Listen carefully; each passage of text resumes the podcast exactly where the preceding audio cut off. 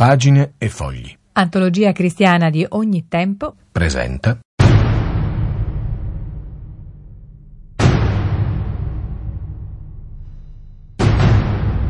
Faccia a faccia improbabili alla Radio Vaticana.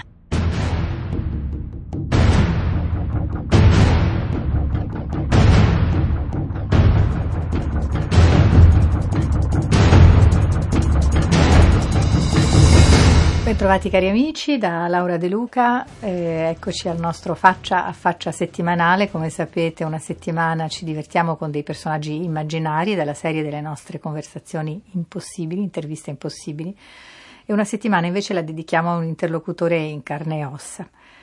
Questa sera sono di fronte a un regista italiano e che è anche saggista, eh, che ha eh, un ruolo particolare nella storia della televisione italiana. Eh, è stato autore di innumerevoli, ehm, direi, cortometraggi, chiamiamoli così, adesso cercheremo di trovare una definizione tecnicamente più appropriata, di Carosello. Carosello è un fenomeno di costume decisivo appunto nella storia della televisione italiana, quindi ho il piacere di presentarvi Vito Molinari. Buonasera. Buonasera. Che ha dedicato a Carosello anche appunto un saggio, un libro, una raccolta di come posso dire, di documenti, una vera e propria storia, forse potremmo sì. essere più precisi. Carosello sì, sì. e poi tutti a Nanna, 1957-1977, i vent'anni che hanno cambiato l'Italia, edito da Gamarò.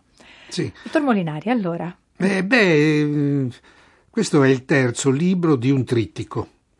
C'è un primo libro che ho fatto con Gremese ed è mm, eh, Le mie grandi soubrette, poi un secondo libro I miei grandi comici e, e questo è quello che completa e chiude un po' tutto un discorso mm, di, di, questo mio rapporto con la RAI che è incominciato periodo sperimentale nel 1953 il 2 gennaio del 54 ho diretto la trasmissione inaugurale della televisione, da allora ho fatto più di 2000 trasmissioni.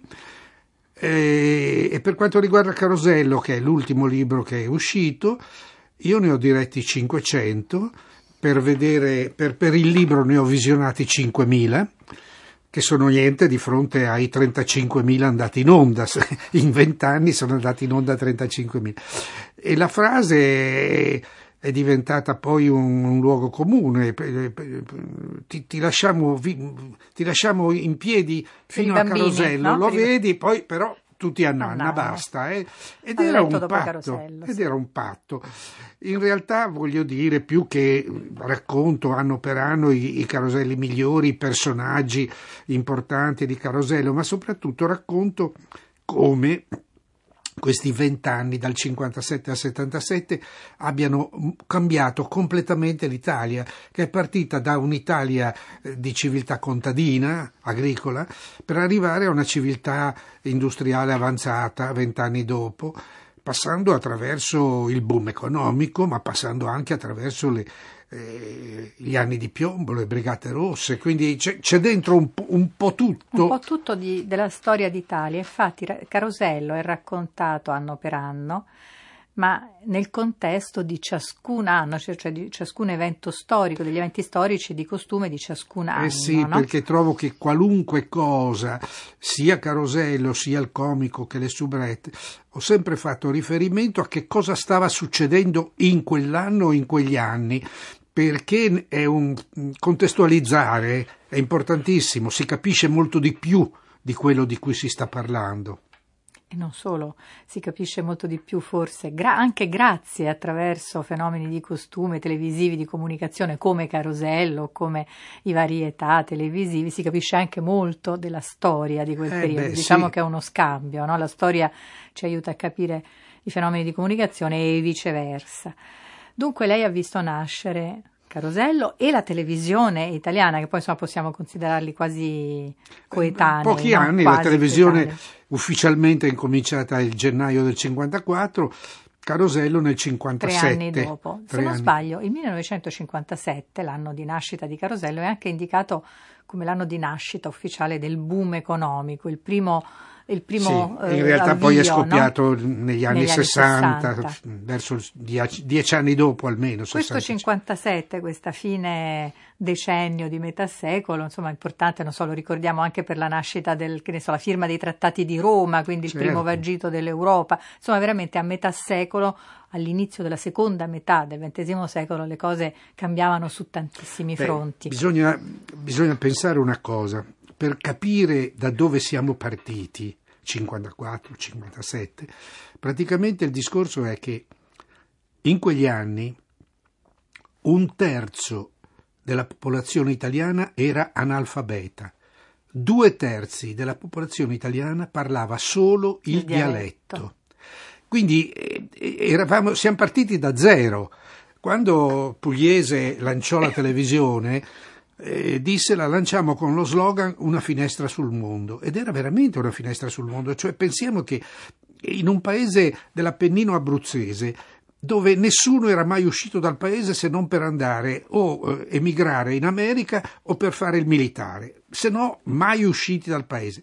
Nel bar del paese improvvisamente si sono trovate davanti le immagini di New York, Beh, era veramente una finestra sul mondo, insomma, era un modo per aprire la mente alla gente e, far capire che c'era qualcosa al di là della piazza del paese, della chiesa e basta. Voi di quella generazione eravate ragazzi, insomma, no? Appunto, 60 Io sì, fa. avevo 23 anni quando eravate ho cominciato ragazzi. a Eravate consapevoli di questo ruolo eh, proprio da rivoluzione copernicana che stava avendo la... Assolutamente no.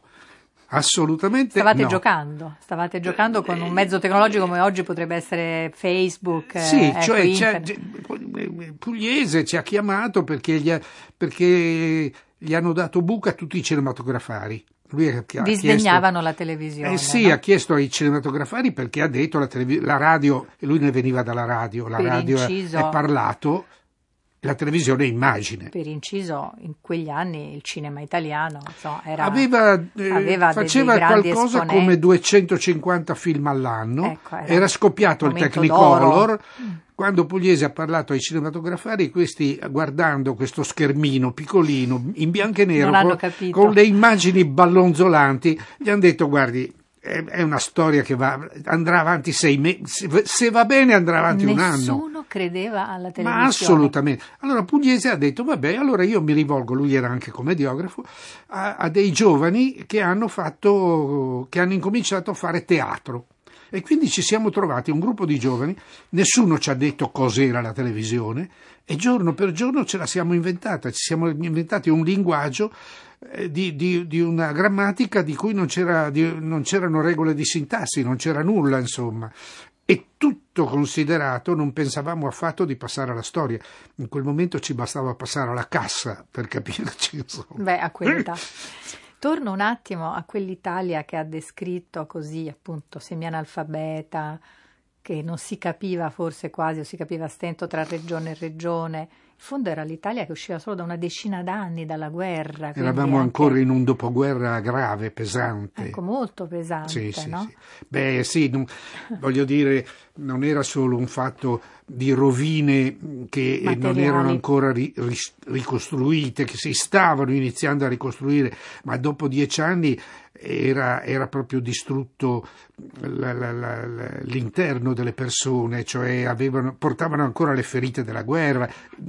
In ogni famiglia c'era comunque un morto, un, un qualcuno che o era morto in guerra o sotto i bombardamenti. Però come sempre in questi momenti drammatici c'è anche l'altra faccia della luna, no? Forse per una generazione di giovani di quegli anni era anche Ma un momento sì. eroico di, di ricostruzione, Beh, sì, tanto, di, di, solidarietà, tanto, di rientusiasmo. Ci siamo, inventati, ci siamo inventati un linguaggio, quindi un varietà. Eh, io mi sono dedicato, ne venivo dalla prosa, poi ho fatto un po' di tutto, anche prosa, ma ho fatto molto molto varietà perché era un genere in cui si poteva inventare, cioè mentre la prosa non c'erano ancora gli sceneggiati originali, mentre la prosa erano de, delle commedie messe in video, ma niente di particolare. Nel varietà si poteva partire da zero perché l'avanspettacolo era morto, la rivista stava morendo, eh, agonizzando le, e quindi eh, si cercava e si poteva inventare tutto. Per esempio, con l'1, 2, 3 contro Ignazio Vianello, con Scarnicia Terabusi, ci siamo inventati i primi varietà televisivi veri e propri. E, e, così è stato dopo per L'amico del Giaguaro, che era un, una lunga serie con eh, Bramieri, Bramieri Piso del, del Frate e Corrado e, e così via. E, ed era un modo per cercare di inventarci un linguaggio diverso, un linguaggio nuovo, insomma. E in parte ci siamo riusciti, faticosamente. Io ho avuto. Il, la mia storia è una storia di amore e odio con la televisione, con, le, con la direzione. Odio soprattutto per le censure. Cioè io ho avuto delle censure paurose, a parte le prime così, shock, anche perché la censura all'inizio era una censura bigotta, democristiana sciocca, cretina, eh, cioè badavano a, a, a quante quanto pe, gambe si vedevano delle ballerine, mettevano le calze a maglia pesanti alle alle ballerine. Era una censura sciocca.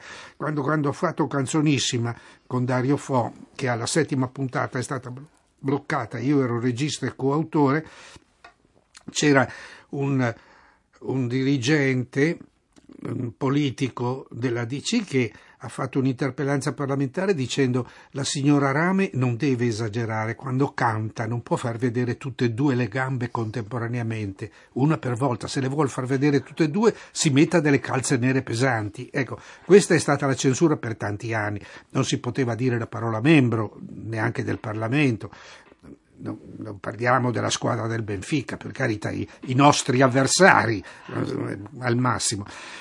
Poi la censura è cambiata. È cambiata perché finalmente hanno capito che non, non era un fatto di, di, di, di, gambe e di seni femminili che sono stati liberalizzati al massimo, addirittura l'ombelico della, della Carrà. Carrà era un altro il discorso, la censura era un discorso di, di ideologia, di, di, di, parole, di interventi e allora hanno incominciato a occuparsi di quello liberalizzando l'altra cosa. Però il rapporto è sempre stato molto conflittuale con la RAI. Eh, qualche mese prima che iniziasse la televisione, De Gasperi è tornato in Italia da un viaggio negli Stati Uniti. Il famoso viaggio negli Stati Uniti. Sì. È tornato e ha detto: Io ho visto una roba, una cosa. In tutte le case degli Stati Uniti c'è un, uno piccolo schermo e vedono tutti contemporaneamente la stessa cosa. E sono milioni che vedono tutti contemporaneamente. Dicono è la televisione, bisognerà starci attenti perché alle prime elezioni secondo me, potrebbe essere l'arma vincente. Aveva già capito tutto. Aveva già capito tutto e più di voi che ci stavate con sì, le mani sì, dentro, certo. è il politico lungimirante. Eh, ha citato i varietà come il primo campo d'azione della vostra creatività, coinvolti così eh, da giovanissimi, insomma, nella produzione e nella regia, però penso che un altro elemento importante, poi torniamo a Carosello, che è stata sì. l'occasione di questo faccia a faccia, però penso che un altro contributo decisivo alla crescita culturale, anche alla reciproca conoscenza degli italiani sia stato il documentario, è vero? Sì, certo. Un po' figlio del neorealismo. Soprattutto insomma. la parte giornalistica, insomma. Certo, Alcuni documentari eh, erano, erano, molto belli, ci fu il documentario eh, di Zavoli, per esempio, alle, alle suore di clausura, che era bellissimo. Ci fu un documentario di Carlo Alberto Chiesa che dirigeva il servizio cinematografico ed era il marito di Isa Barzizza sulle tonnare e fece un documentario meraviglioso. Ci, ci fu tutta una serie, eh, eh, la, la donna che lavora, che noi prendemmo in giro in un 2-3 perché a un certo punto in un 2-3 abbiamo incominciato a fare la tv eh, autoreferenziale, quindi a prendere in giro i Voi programmi, stessi, diciamo, eh, sì. sì. i programmi che andavano in onda e, e, e, e la morte di, di, di un 2-3 è stata anche quella perché abbiamo fatto la parodia della caduta di Gronchi alla Scala quando eh, eh, gli hanno tolto la sedia da dietro e lui non ha più trovato la sedia e, è crollato in, a terra. E, e quindi mh, è stato è stato un periodo molto fecondo, stavamo inventando. Oggi la cosa gravissima è che purtroppo eh, non inventano più nulla, cioè eh, comprano eh, dei format fatti all'estero perché vanno sul sicuro. Se ha avuto successo in 4 o 5 paesi, dice avrà successo anche da noi, il che poi non è detto e non è vero, però ormai la tendenza è quella.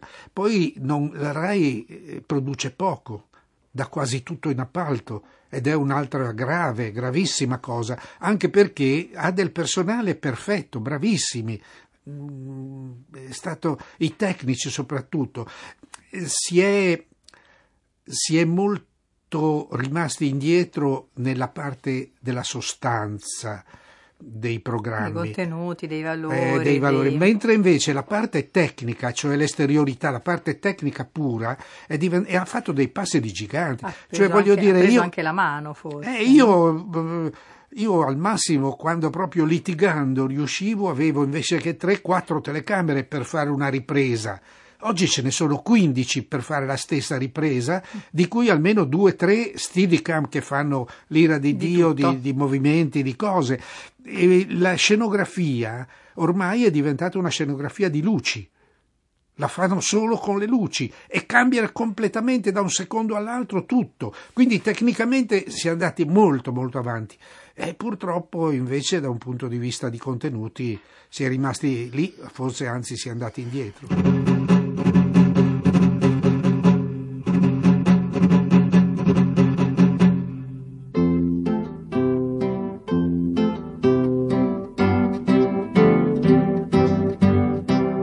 Pristoinina, pristaca, tu moșină, tu sta la.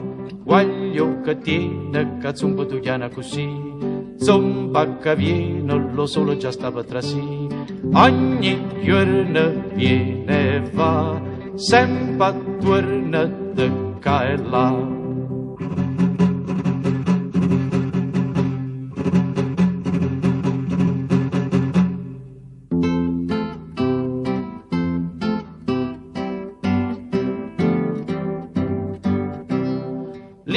Murră prista me, zompa curră bre bre bre, presta guagliuna si sorta tu nella perché, goppa alla funa zumbata mo tutto con me, ogni giorno viene e va, sempre torna da qua e là.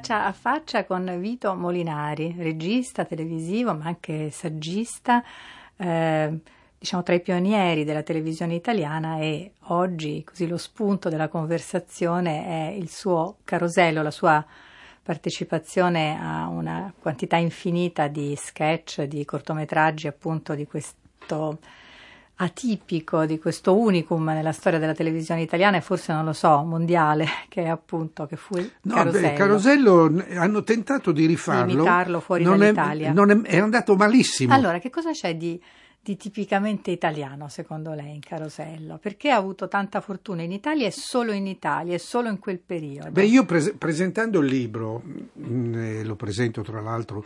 Ricordo, mi, mi, scusi, Carosello e poi tutti a Nanna con Gamma Ro editore, i vent'anni che hanno cambiato l'Italia. Sì, io presentando il libro faccio anche vedere delle teche dei, dei caroselli certo. e faccio vedere il primo carosello che è andato in onda, che era didascalico, eh, ingenuo, no, noiosissimo. Eh, eh, dicevano del perché abbiamo la guida a destra nelle macchine e del perché bisogna stare attenti nei sorpassi, facendolo vedere con delle piccole automobiline ed era lungo, noioso, lento, terribile. Poi ne faccio vedere uno dieci anni dopo che ho fatto io, per esempio, con eh, Pisu e, e, e, la, e la, la, Lauretta Masiero, ed è il doppio Brodo Star, ed è praticamente in due una cosa che allora all'inizio si pensava impossibile, in due minuti e quaranta c'è di tutto, ci sono 5-6 scenette fatte lui, lei insieme, poi di nuovo da parte, poi di nuovo e insieme. C'è soprattutto il messaggio pubblicitario. Eh, ecco, e poi c'era il codino pubblicitario, i 30 secondi famosi alla fine. E poi proietto anche l'ultimissimo carosello nel 77, il primo gennaio, la Carrà per la Stock, fatto la presentazione di quest'ultimo carosello in cui saluta, balla, naturalmente canta e poi saluta tutti ringraziando per l'affetto con cui erano seguito e, e ridendo e scherzando per quella serie ultima lì lei ha preso 80 milioni. Io le chiedevo che cosa c'è di italiano in Carosello, di tipicamente italiano, di squisitamente italiano che ritrae così eh, fedelmente appunto l'Italia di quel ventennio, quel ventennio, eh, 57-77, non esportabile altrove. Ma io credo... cos- perché l'ha raccontata così bene? Attraverso... Io credo l'invenzione tipica italiana dell'inventarci le cose dal nulla.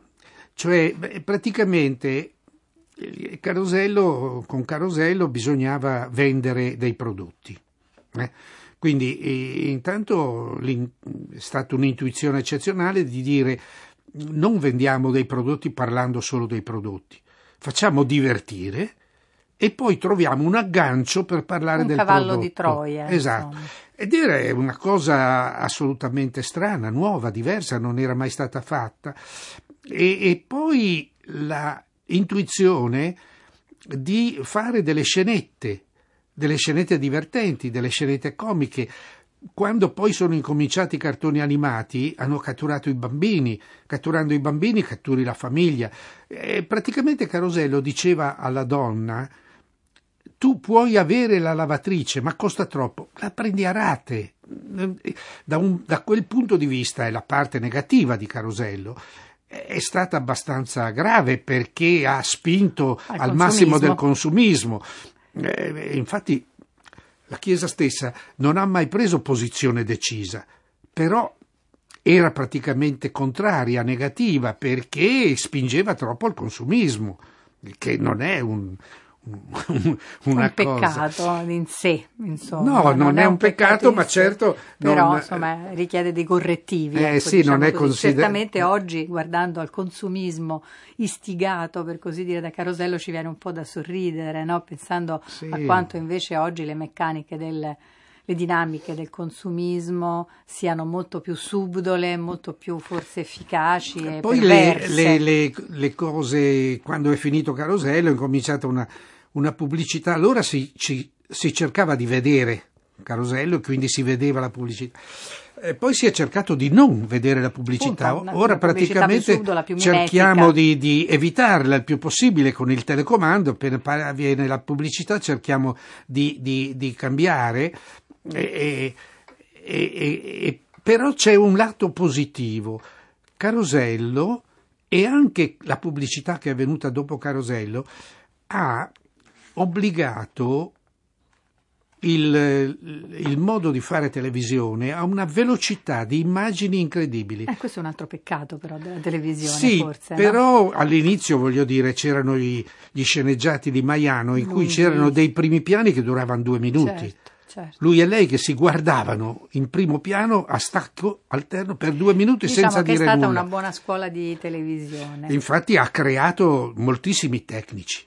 Tra l'altro più, moltissimi registi importanti e hanno alla fatto fine, Carosello. Ecco, alla fine è diventata palestra anche per tanti eh, registi Tantissimi. importanti che all'inizio diceva, invece disdegnavano. Ma no, certo, il massimo del carosello è Godard, un uomo e una donna, è un carosello che dura due ore, ma è un, è un carosello, insomma. Cioè lei sta dicendo che lo stile carosello, la sintesi carosello, ha addirittura orientato lo stile Sì, dei sì. grandi registi nelle loro produzioni Di certo. autonome. Eh, un uomo e una donna è- fa parte del, del filone dei caroselli d'atmosfera, cioè a un certo punto, mentre quelli di animazione sono venuti fuori perché i, i protagonisti, e l'hanno fatti tutti i caroselli in Italia, e gli attori, solamente due hanno rifiutato di farlo. La Magnani e Mastroianni, che hanno sempre rifiutato di fare pubblicità. Gli altri l'hanno fatto tutti, guadagnando moltissimo, tra l'altro Parliamo degli attori, gli eh, attori, attrici, certo.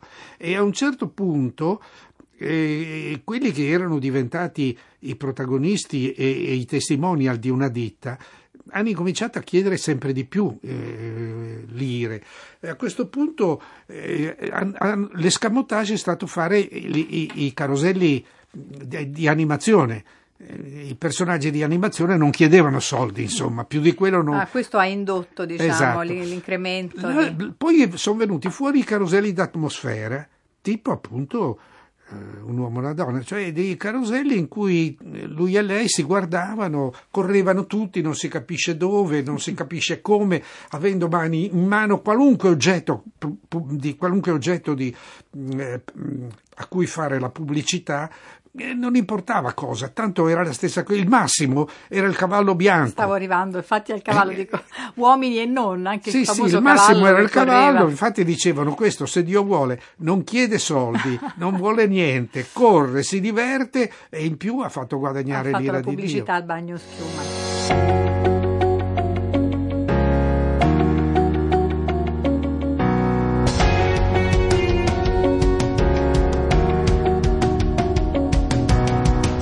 Radio Vaticana Italia è sul Digital Radio in tutta Italia, sulle frequenze del DAB+.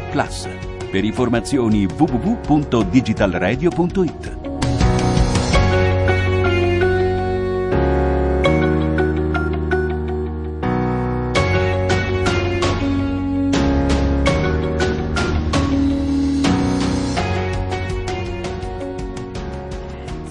faccia con Vito Molinari, grande autore della televisione italiana, oggi è qui per parlarci soprattutto di Carosello, sua creatura non so se prediletta, ma insomma forse Carosello ha lui tra i suoi padri prediletti, tra i suoi registi prediletti, tant'è vero che comunque Molinari ha dedicato a Carosello un'interessantissima storia.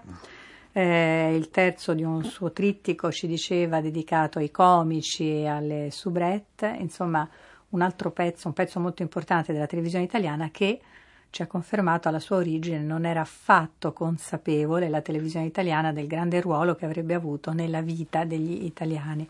Ci ha ricordato Molinari l'importanza proprio dell'unificazione culturale, non so, ovviamente trasmissioni dichiaratamente educative ma altrettanto rivoluzionarie come Non è mai troppo tardi, no? in Certo. cui si faceva scuola proprio di alfabetizzazione per, per gli adulti. E, dottor Molinari, ma lei adesso la guarda la televisione? Poco, molto poco. Guardo lo sport, soprattutto il calcio, banale, ma insomma questo è. Eh, da, da un po' di tempo lo guardo, guardo anche poco il calcio perché giocano male, quindi io mi arrabbio e allora cerco di, di evitare. Guarda la pallacanestro? Eh so. sì.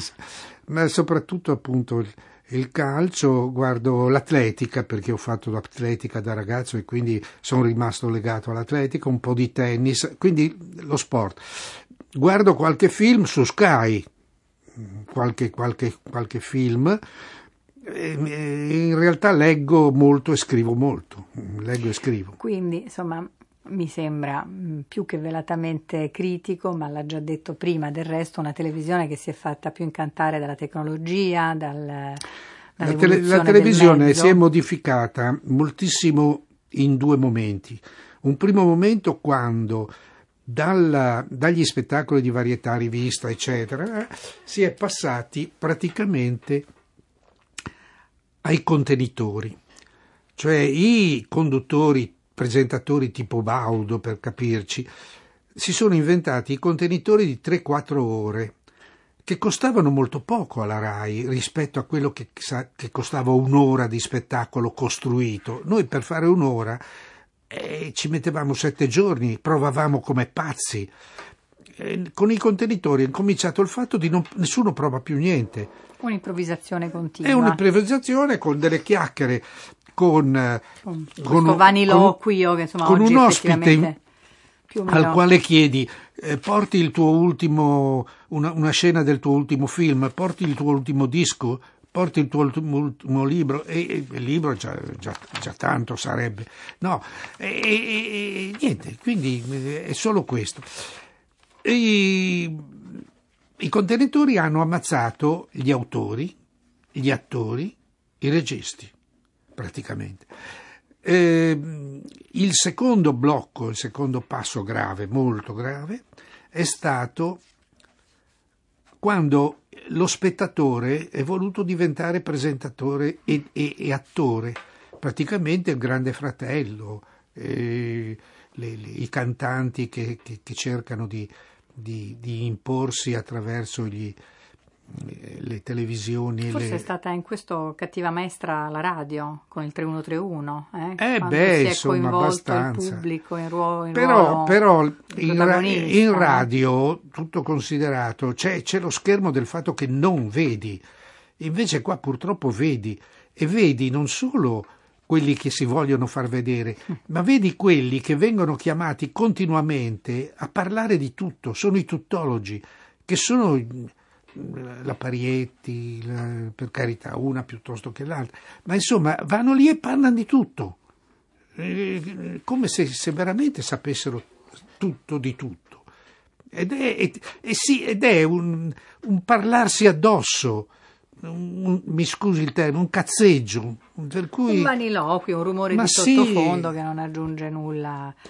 E come vede nel campo della comunicazione la- l'invasione della rete che ha cambiato anche il consumo della televisione? no? Adesso è sempre più individuale il consumo della Certo. televisione, nel senso che ci possiamo collegare con i vari adesso addirittura sta siti. per scoppiare il, un internet che diventa addirittura spezzettato, arriva sui cellulari. Sì, voglio Quindi- dire, prima ci si riuniva, quindi c'era ancora un residuo no, di Sì. focolare domestico, un residuo di, di famiglia no, Sì, sì, attorno no, alla beh, televisione. ormai, ormai fai tutto questo? con i cellulari, è impressionante. Voglio dire, se uno va in, in metro a Milano, eh, beh, su 40 persone che sono in una carrozza, 39 hanno il cellulare che stanno, e stanno E questa- questo panorama così diverso, non eh, in quanto creatore, produttore, regista, ideatore, scrittore, eccetera, non la provoca a un nuovo tipo di, di produzione, non, non- non le fa venire nuove idee. No, beh, nuove idee sì, ma la voglia ci sarebbe. Eh, io il 6 novembre compio 90 anni, insomma, eh, ci vuole anche della forza, che finché si tratta di leggere e di scrivere non c'è problema. Quando si tratta di... Io ho, ho incominciato a, a- scrivere, avevo scritto nel 1990 il mio primo libro che era tutto Govi sulla, sulla trasmissione che avevo fatto nell'80 con Govi e poi nel 90 ho fatto il libro. Eh, praticamente poi eh, quando ho- mia moglie è stata male dall'87 al 94, quando è mancata mia moglie, io mi sono guardato intorno ma non sono riuscito a riprendere a fare televisione perché era talmente cambiata e modificata in peggio che non mi ci ritrovavo, le cose che loro mi offrivano erano orrende, le cose che io chiedevo di fare mi guardavano e mi dicevano sì ma poi l'Auditel cosa, cosa succederà con l'Auditel? E quindi ho deciso di tornare al mio primo amore che era il teatro. E per un po' di anni ho fatto teatro. Poi anche il teatro intorno al 2000 2003-2004 è diventato faticosissimo. È diventato faticoso discutere con gli impresari litigare con gli attori, discutere con i, i- i- proprietari di teatro per fare le tournée. E quindi a un certo punto ho detto, beh, adesso basta, mi metto alla scrivania e scrivo. E per un po' di anni ho scritto senza pensare a pubblicare. Ho scritto perché mi divertivo. Poi dopo un po' di anni mi sono ritrovato con tanta roba scritta che ho detto, beh, è meglio che cerchi qualche editore perché è inutile che, che mi tenga tutta sta roba, sto malloppo di roba scritta che non, che non viene fuori. E quindi ho cominciato a cercare gli editori, adagio adagio. Diciamo scrittore per ripiego, scrittore Sì. per necessità. Senta, lei era bambino durante la guerra. Eh, beh, sì. In io- Liguria, vero? Io, io sono nato a Seste Levante, però quando avevo cinque anni i miei si sono trasferiti a Genova e quindi ho fatto tutti gli studi al liceo Doria di Genova. Durante la guerra, quando è scoppiata la guerra, io sono del novembre del 29, quindi praticamente quasi del 30, avevo dieci anni quando è scoppiata la guerra. Eh, poi ci siamo, siamo sfollati a Seste Levante, dove avevo ancora i nonni, e, e- e lì abbiamo- è stata bombardata Seste Levante, quindi siamo tornati di nuovo a Genova. Poi all'università ho fondato il CUT, il Centro Universitario Teatrale, eh, dove abbiamo fatto degli spettacoli che ci siamo inventati i processi celebri dell'antichità che scrivevo e che interpretavo e dirigevo e li abbiamo, andati, sono andati talmente bene che ce l'hanno chiesti in giro le università del nord, li abbiamo portati in giro, sono arrivato nel 53 a portarlo, avevo 23 anni, non ancora compiuti, e li abbiamo portati all'Università, per esempio, di Milano. È venuto a vederlo Sergio Pugliese perché così mh, era amico di Maria Tilio Levi, che era il professore di Franco Francesco della Corte con cui avevo fatto questa CUT, Centro Universitario Teatrale. Ha- visto lo spettacolo, gli è piaciuto, mi ha detto ma mi venga a trovare. E sono andato, mi ha detto le piacerebbe fare televisione? E io mi sono trovato a 23 anni a dire, ma io so che è una scatoletta con delle immagini, non so niente, Cioè, non- nessuno sa niente, sono stato io per 3-4 mesi in America a cercare di capire cos'è, eh, sto cercando di farla, sto mettendo insieme un gruppo di giovani, e lei cosa le piacerebbe fare? Io ho detto subito vorrei presentare i programmi. Sergio Pugliese era un omone alto, alto, grande, con un vocione, e mi ha detto Molinari, con quel naso. Ma i presentatori devono essere biondi, con gli occhi azzurri, belli. No, no, lei ha fatto una bella regia, farà il regista. E io mi sono ritrovato, sono stato fortunatissimo, cioè, ero al momento giusto, nel posto giusto. Ma io le avevo chiesto della guerra.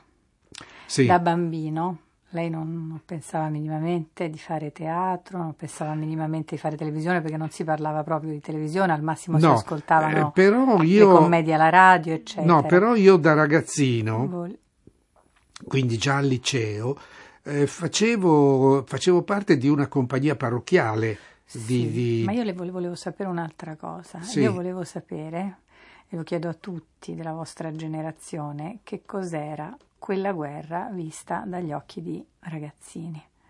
Se eravate coscienti o no, o meno, Beh, di quello che intanto- stava capitando, che intanto- idea avevate di, di quello che, che Intanto per avveniva? limitarci alla, alla famiglia, eravamo coscienti, sì, c'era la fame.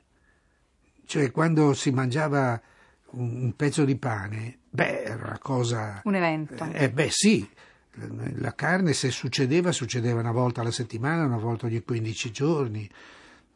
Io mi ricordo aver mangiato tanto di quelle castagne bollite che non ne potevo più, insomma. Quindi questo è, un lato. L'altro lato, non è- io penso che non fossimo coscienti del dramma che, che stava capitando. Non eravamo, per esempio, coscienti di quello che succedeva in Germania con i campi di concentramento, è venuto fuori dopo. Poi ne venivamo da vent'anni di fascismo, ora vent'anni eh, ti obbligano a- a- a- a seguire l'onda, per cui ehm, non dico che fossimo fascisti, però io andavo al sabato pomeriggio a fare il sabato Fascista. fascista e facevo il balilla. la- E questa austerità, queste ristrettezze, questo stile in fondo cupo, so, immagino, sì, no, di quegli anni lì, pensa che sia stato, abbia contribuito a rendervi così efficaci eh, su un fronte invece totalmente frivolo, quale fu appunto la, Io la credo- prima televisione, frivolo ma con, con Sì. intelligenza. Io con- credo proprio di sì, perché era un fatto liberatorio. Cioè, un certo C'era bisogno di punto far ridere, c'era di bisogno ridere, di di scoppiare, ridere. di Di- fare qualcosa. Eh, C'era bisogno di, fa- di fare qualcosa, di scoppiare. Poi io, tra l'altro, eh, appena finito la guerra, per ragioni familiari, abbiamo avuto un problema e quindi mi sono dovuto impiegare. Quindi io a- a- nel 86 e, e a 16 anni Mhm. eh, mi sono messo a lavorare in una ditta di, di- che ve- vendeva pellicole, quella era la RKO e poi la United Artists finché ho messo su una ditta per conto mio e vendevo pellicole, però contemporaneamente facevo atletica, poi recitavo delle cose che, che succedevano. C'era mi- proprio smania di fare. eh sì, mi smania piaceva di più la recitazione, quindi ho, ho smesso di fare atletica e, e mi sono dedicato completamente alla, alla recitazione, tant'è vero che ho fatto male l'università perché eh, mi interessava di più il CUT, il centro universitario teatrale che avevo fondato e quindi Tornando e chiudendo su Carosello, il carosello del suo cuore.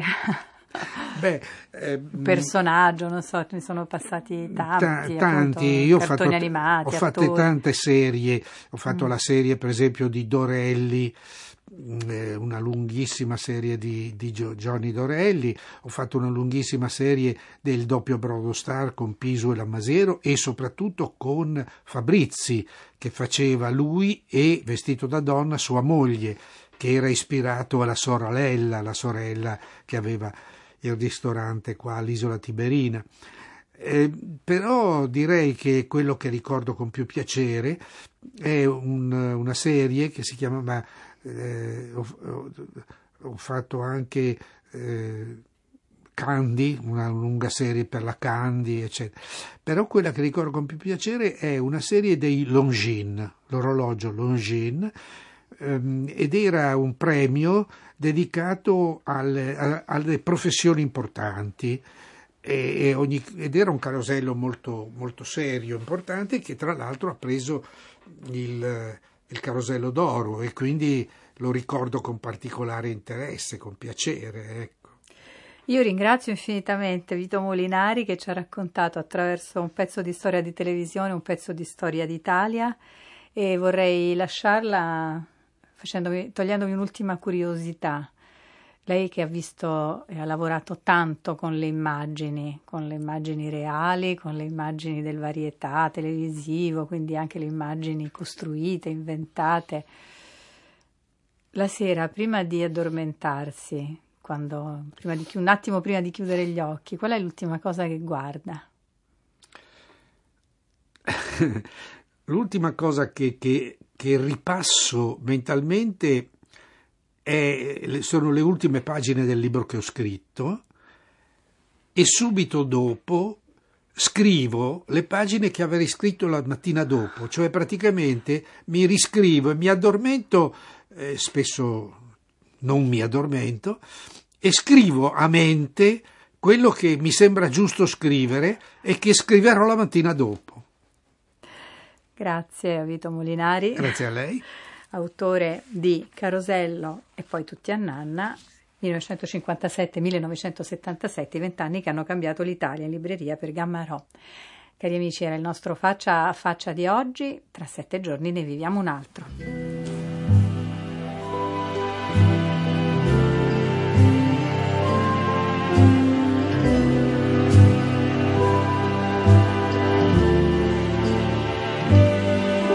Finisce qui, finisce qui, non ci rimane che concludere. Finisce qui, finisce qui il mio discorso insieme a te. Decidi tu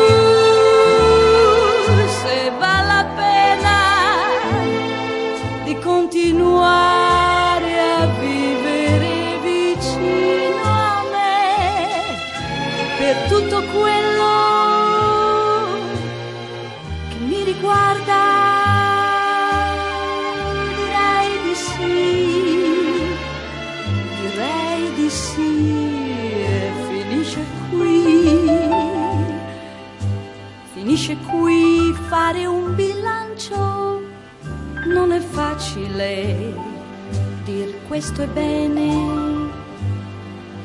o questo è male, come si fa personalmente.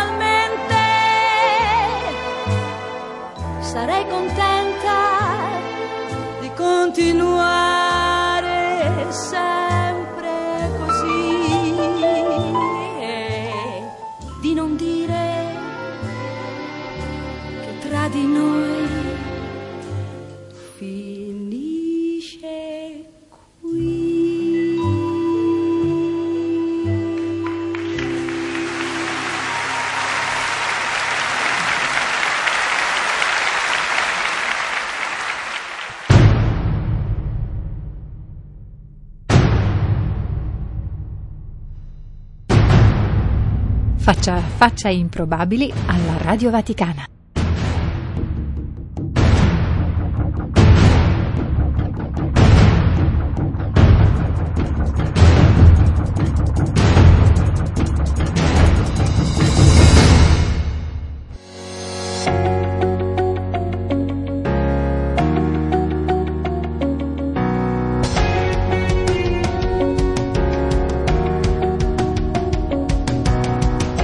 Radio Vaticana Italia è sul Digital Radio in tutta Italia, sulle frequenze del DAB+.